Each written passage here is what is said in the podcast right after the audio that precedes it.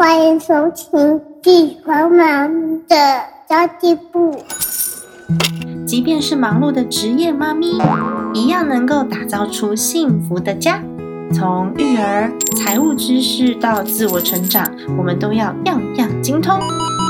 我是精算妈咪 Sandy Two，我会在这里透过自己自身经验的分享，以及访谈各个领域的专家达人，让你跟我一起打造属于我们自己的理想生活。Hello，大家好，我是陪你精算生活、创造理想人生的 Cindy Two。今天来讲一讲一个跟理财比较相关的议题哦，就是呢，很多的人在问我说，美金最近好像二十九、三十多这样子上下摇摆，有很多想要加入美股行列的朋友持续观望中，就是生怕自己买贵了，所以迟迟都不敢行动。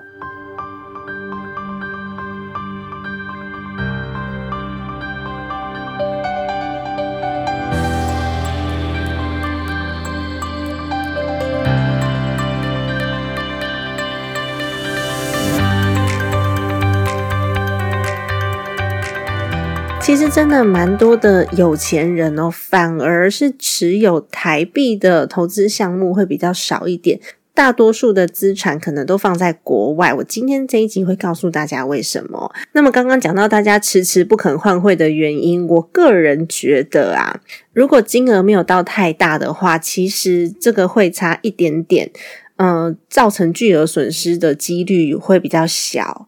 那大多数都是不甘心买贵而已，所以我很懂那个心态。我之前也会这样。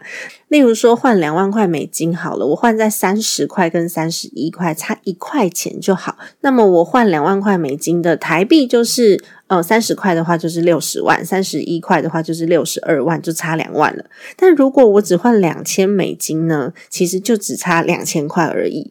那这样子的损失，如果提早去进行投资，有可能因为美股它是每季配息的，那也可以提早做复利滚存。如果你迟迟都很观望着这个市场，尤其是汇率的动荡，都会影响到你的投资决策的话，可能没有损失。但是呢，你也没有办法去真的进入到投资市场去，所以股价涨、股价跌都跟你没关系，那配息也跟你没有关系。哪一个损失比较大，可能就是要自己评估了。不过我今天想要跟大家聊聊的，并不是说你要不要换汇这件事。我今天想要跟大家聊聊的是国际货币。为什么我刚刚说，呃，大部分的有钱人其实持有海外的资产会比较多？你看哦，我们都是自己国家的人，持有自己的货币。美国人持有美金，英国人持有英镑，台湾人持有台币。这个世界上其实有一百八十多种流通的货币在全世界流动，但是你要看我们常常在使用、在国际上交易的几项特别强势的货币有哪些？那么其实就非常遗憾的，台币其实不会在国际流通强势货币的名单里面。因此，基本上只要你持有台币的资产，那么在国际的流通性上是比较没有优势的。除非你一辈子都不打算离开台湾，否则呢，台币其实出了台湾基本就没有用了。所以，万一真的发生政治或是经济的动荡危机的时候，你真的买了张机票到国外去，就是台湾如果崩跌的话，假设啦，当然没有人希望会这样嘛。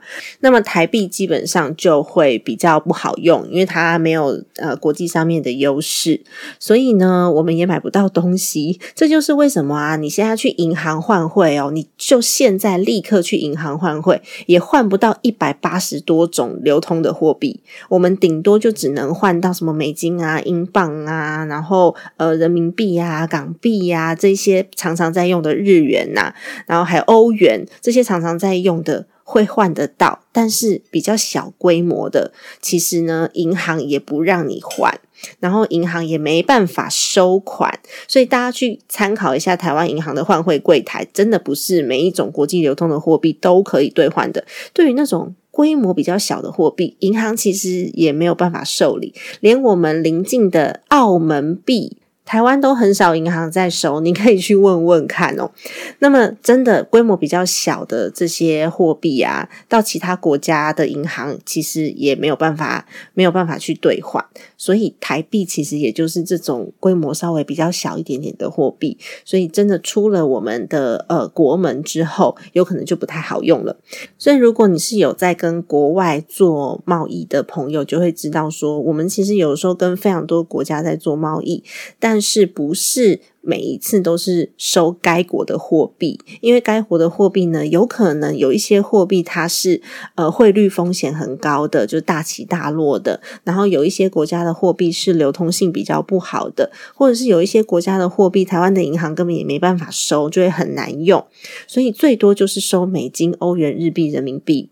即便呢，我们跟澳门做生意，有可能都会呃跟他要求说我要收美金，因为比较好用嘛。我公司在管理多国货币上面呢，也不用承受着这么多国家的汇损，就是我没有办法有这么多的时间去观察所有国家的现在的汇率，那么就会去以这种。国际上流通性比较好的货币，比较多人要的货币，我们来做一个选择。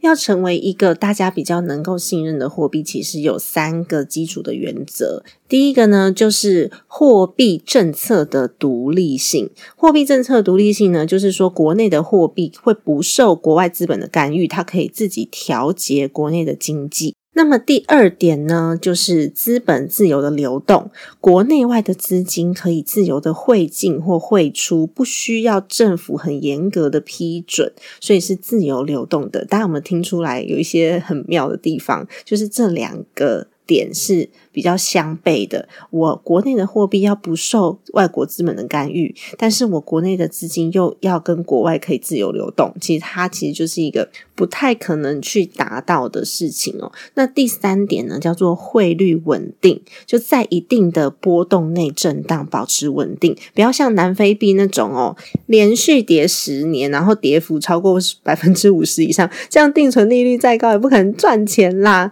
那么为什么美金这么多人使用？是美金至少这几十年来是几十年哦，至少都是在。二十七点多，就我们讲二十八好了，到三十五点多哦，这样子的之间在震荡，所以它有稳定贸易的作用，不会我的钱赚进来之后，哇，明年给我跌百分之五十或超级可怕的，那就是你拥有那个资产就会直接缩水。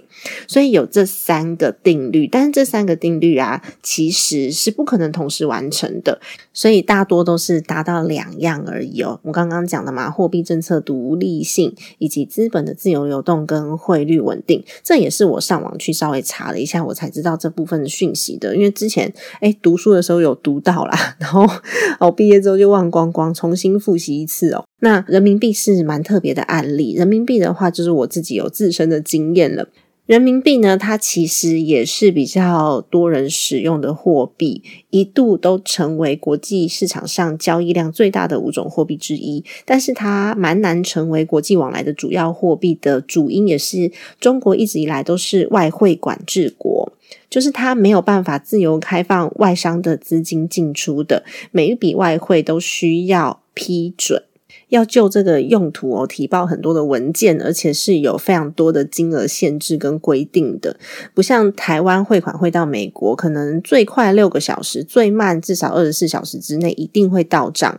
那么从大陆汇款到其他国家，就是每一种款项要提供的资料跟金额上限都不一样，有时候光是补资料就必须要花好几周甚至好几个月，你才有办法收到那个账款。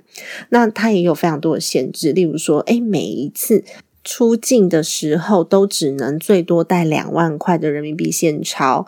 所以你看汇款不方便，然后能带出来的钱又没有到很多，所以我其实有蛮多在大陆做生意的朋友，把钱带回来台湾的方式都蛮曲折的。那包含我之前 也曾经有跟那个中国大陆这边有一些商务上面的往来。那我曾经听过有台商是办这种员工旅游，把台湾的员工办到大陆去员工旅游。比如说我从台北港出发，然后呃坐船到福州，啊员工旅游个几天，然后每个主管、每个员工可以信任的人都带两万块回台湾。我有听过这种，然后还有是哦，台湾的员工透过大陆的公司去开在职证明，然后。办银行账户，取得大陆的银行卡，然后用这个银联卡去台湾的提款机里面领出来给公司。那么，其实大陆的这个金融卡就是银联卡，是可以直接在有银联卡标志的提款机里面提台币的。不过，每个人每天不能超过一万块钱人民币，然后每年不能超过十万块人民币。所以，如果你的公司是体制比较大的话，其实真的很难这样搞。所以我之前也有听说过哦，有一些朋友他们。是呃，透过香港的保单，比如说我内陆到香港，然后去买了保单，可是我是用不同的身份，例如说我有美国的身份，或是我有台湾的身份，然后再把这个保单转现金的，我有听过这种方式。那也蛮常有那种，呃，如果台商刚好他需要支付人民币付那个大陆的国内款项，他就可以从台湾公司这边来调台币，然后大陆的公司就从呃国内。汇款过去，种种的方法都有。那当然呢，呃，合法的这些方式，比如说报薪资所得啊，申请汇出啊，或者是诶房屋所得啊，这些都可以。不过就是非常的繁琐，然后有没有办法通过这么多的金额也不知道，所以变成有很多的呃外商都会碰到类似的情形。嗯，那么其实国际上面的外汇管制国并不是很多，大部分的国家都在二次世界大战经济比较稳定的时候就已经取消管制了。那目前外汇管制还有实行的国家，像是什么伊朗啊、缅甸啊、古巴啊、委内瑞拉这种，在已发展的国家里面是。比较不常见的。不过呢，中国大陆为了要稳定这个他们的计划经济发展，然后为了要稳定汇率，所以就非常的强力的手段去做资本管制，所以就导致它可能就哎没有像美金、欧元呐、日元呐这么好用了。那为什么我刚刚说其他的有钱人蛮多都持有海外资产了？所以就回来说一下台币，其实台币真的没有不好，那但它真的不是指标性强的货币，所以我刚刚开头的时候有讲，万一政经关系没有搞好。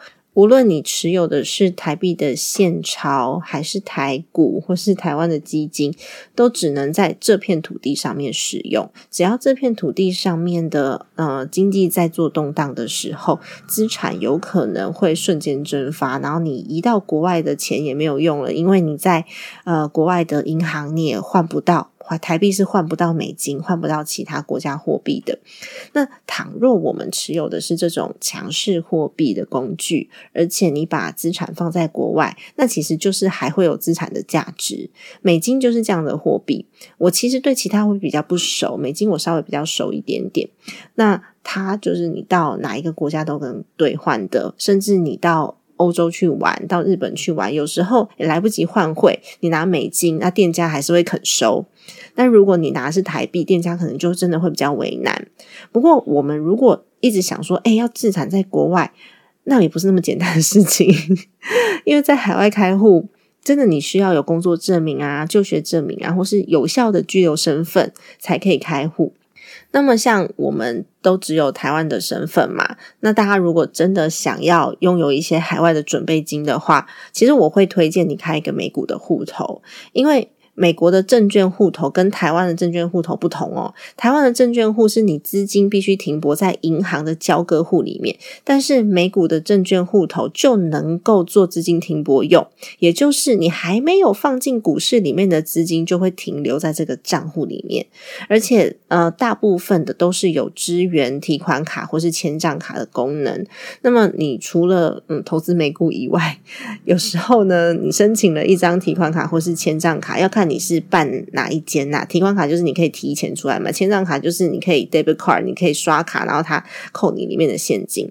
那么其实你就可以准备一个像这样子的账户，例如说嘉信好了，它的开户门槛就要两万五千块美金，不过它是可以提供签账卡的功能的。然后听说手续费也很便宜。那第一证券 First Trade，它是你的呃。账户资金要满两万五千块才能够申请他的提款卡，然后还有呃银透。IB，IB 它有开放申请，那规则我没有查到。然后另外一个大家比较常用的是 TD Ameritrade，TD Ameritrade 是不开放国外的呃身份去持有他们的签账卡的。那你就可以选择一个诶有开放的 来去做置放。那大家可以在网络上面稍微查一下有没有最新的规定，然后有没有任何的改变。应该是我查的这样没有错。那么基本上这些卡片在世界各地都有支援 ATM 当地领当地的币别。那么 在台湾也可以领钱。所以如果你在美股账户里面是有一笔资金投资的，你平时可以去买美美股，然后到海外旅游的时候可以做紧急预备金用。那其实资金要不要放海外，其实真的就是。众多问题中，其中的很小的一环哦。如果说我们没有足够的资金配置的话，其实放哪里都差不多，对吧？那如果如果你有一些资金可以去做分配的话，除了我们在投资工具上面要避险以外，我们把资金不要全部都放在同一个国家，因为现在就是有政经的问题，政治经济或者是局势的不稳定，就像乌俄战争一样，就是。你真的没有办法想象，现在居然什么年代了，还在用肉体拼搏，还在丢炸弹，就你怎么想都没有想到怎么会这样，所以有很多的问题发生。那假设你真的很害怕，呃，政局不稳定的话。我们需要的是双重国籍，因为到时候才会有撤侨的班机会把你撤走。因为台湾是海岛型国家，我们游泳也出不去哦，没有办法像叙利亚的难民还可以走路到土耳其。我们没有内陆相连。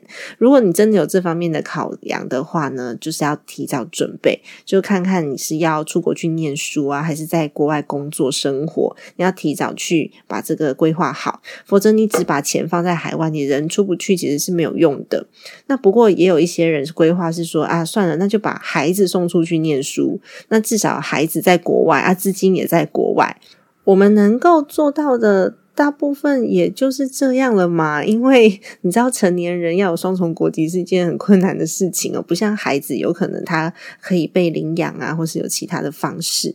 那会不会去做？呃，我还是会去做，因为。至少我现在可以做得到，然后现在可以去分配嘛。那我们先不管这个命运，因为我们没有办法掌握。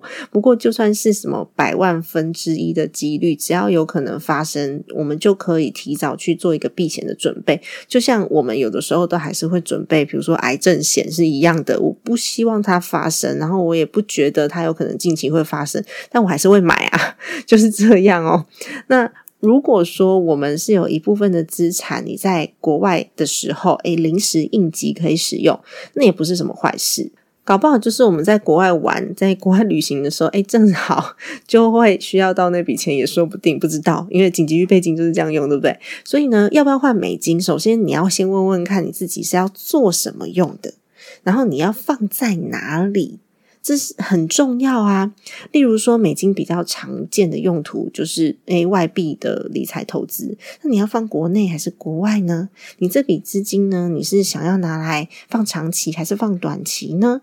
那呃，我是想要把它存在国内的银行做外币定存吗？还是我常常在海外消费，所以我想要在呃美金比较便宜的时候换一些来，然后海外消费可以直接从外币账户里面内扣，就不用去承担当时的这个汇差的损失。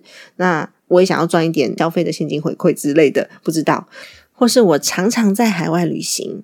那经常出国的人一定会有提领现金的需求，那这个方法就不见得是最好的方法，因为它还是会有一些限制。不过呢，它其实会不受当天汇率波动的影响，因为已经固定在你的账户里面的美股账户里面的。但我刚刚讲还是有一些限制，例如说，哎，提领的上限可能做紧急预备金 OK 啦，因为每个账户提领的上限，其实我记得如果是呃海外的。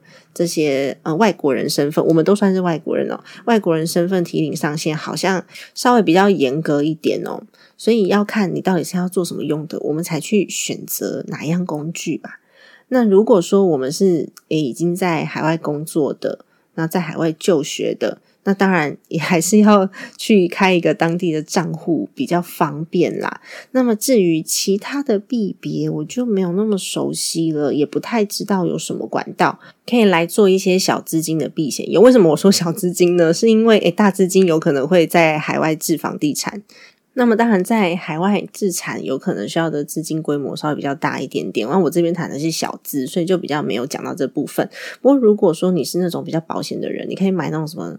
伦敦啊、纽约啊、东京啊 这种大城市，因为我们都不熟国外那些嗯二三线的区域，所以真的如果说是这种大城市，就跟台北市新义区一样，我们有可能会赚不到价差，但是至少房子一定租得出去。那我刚刚讲的首要，我们自产在海外的需求是为了要。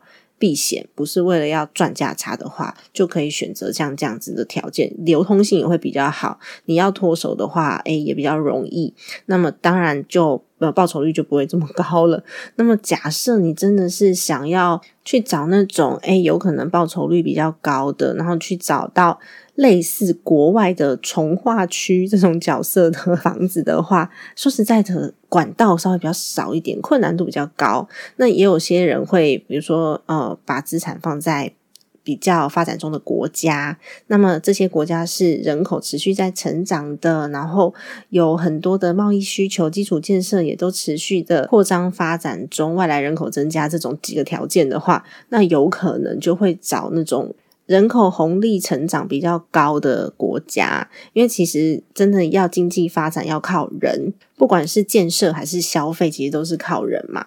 那所以会去找这种国家。不过高成长有可能就是高风险哦。那在配置高风险的工具的时候，就是你一定是把它的部位摆的没有那么大。那刚刚如果我讲的第一主要的目的是避险。跟资产配置在海外，然后至少我们出国的时候还有钱用，这个条件的话，就比较不会选择这样的工具啦。那当然，呃，在发展中的国家，它的汇率波动也会比较大，有可能有时候会吃掉这个房价的涨幅。所以，不管呢你在买什么工具，或者是你在问，诶要不要换美金，要不要用美股账户这个问题的同时，我们就要先想到。诶，我这笔钱，或是我这个决策，到底是为了什么？我要做什么用？这才是最重要的哦。因为假设像我刚刚讲的，啊它是避险用，诶，跟我想要在呃国外有一个比较巨大的获利，那完全做出来的决策会不一样。我可不可以通吃？可以啊，那就是资产配置。那如果说配置的金额每个都很小，其实意义也没有到很大，所以你就会看有一个主一个副。例如说我主要避险用，那。呃，有可能部分我拿去做一些比较高风险的投资也说不定。那我自己是除了美股以外，我也有配置那种配息型的海外的 房地产。那么我也有去了解过美国的土地，因为德州其实正在发展半导体跟所有的高科技产业，就德州在发展戏股城啦，就是想要当戏股的角色，所以其实德州最近真的发展的还不错。那但是我们其实就不住在德州啊，所以要了解那边的讯息，真的困难度稍微高一点。你必须要有地缘关系，或者是诶真的有亲人住在那边。像我妹妹住在曼彻斯特嘛，所以我也有机会去了解一下曼彻斯特那边的房价。那当然，购买海外资产啊，不同的资产类型，有一些是有呃公司中介，那有一些呢是你必须要当地的身份，或者是有一些贷款的问题之类的，种种的问题待解决。最简单的呢，目前小资比较能够做到的，还是就开一个美股账户，即便你都不投资，你也可以把钱存在里面。那当然，真的没有什么利息啦。我之前在美国念书的时候啊，我的的存款只要低于一定的金额，每个月还要被扣九块钱美金的账管费。不要说利息了，他还跟你收账管费呢。所以只要没有账管费就好了。OK，那真的没有什么利息。但是如果你真的想要把钱存在国外的话，它或许会是一个你可以考虑的管道。不过呢，还是要回到我讲的。重点是你究竟做这件事情是为了什么？我们才去决定。那你也不用去犹豫说，哎，到底这个美金现在是二十九点九，还是三十点二，还是三十点四？如果说它符合你做这件事情的初衷的话。就可以勇敢的开始，因为搞不好拖着拖着，你就永远都不会做了，因为你永远等不到你觉得心安的时机点，那你就一直都没有做，然后一直不断的 在后悔。过了两年、三年、四年、五年，我们还是在原地踏步，这时候真的损失的就不是汇率而已喽。那么今天的节目就先到这边结束啦。要提醒大家，快要过年了，所以趁过年的时候，如果你想要。好好的整理家庭账务的话呢，欢迎参考我的家庭理财入门课。那真的是我用三年的时间去浓缩出来五个小时的课程，而且不定期还有直播的 Q&A，跟群组里面随时都可以问问题。然后，并且里面不止我一个人可以回答问题，因为里面呢有我们的财务顾问伙伴。那么，我这堂课程五个多小时才卖。二九九零，如果说你凑到三个人的团购方案的话，一个人是二七八零，超划算的。因为我觉得理财真的是一辈子你一定要自己学会的事，绝对不可能委托出去给别人。就你帮我决定我要怎么花钱，怎么可能？所以它就是你一辈子的能力。如果说你想要打好这个基础的话，欢迎来参考我的课程哦。好的，那么今天的节目就先到这边结束啦。如果说你觉得今天的节目对你来说很有帮助的话，欢迎你给我一个五星好评，留下你的评价。那么也欢迎你呢，可以告诉我你还想要听什么样子的议题。如果说你想要知道的这个内容刚好也是我有经验或是我能够分享的话，我也很乐意分享哦。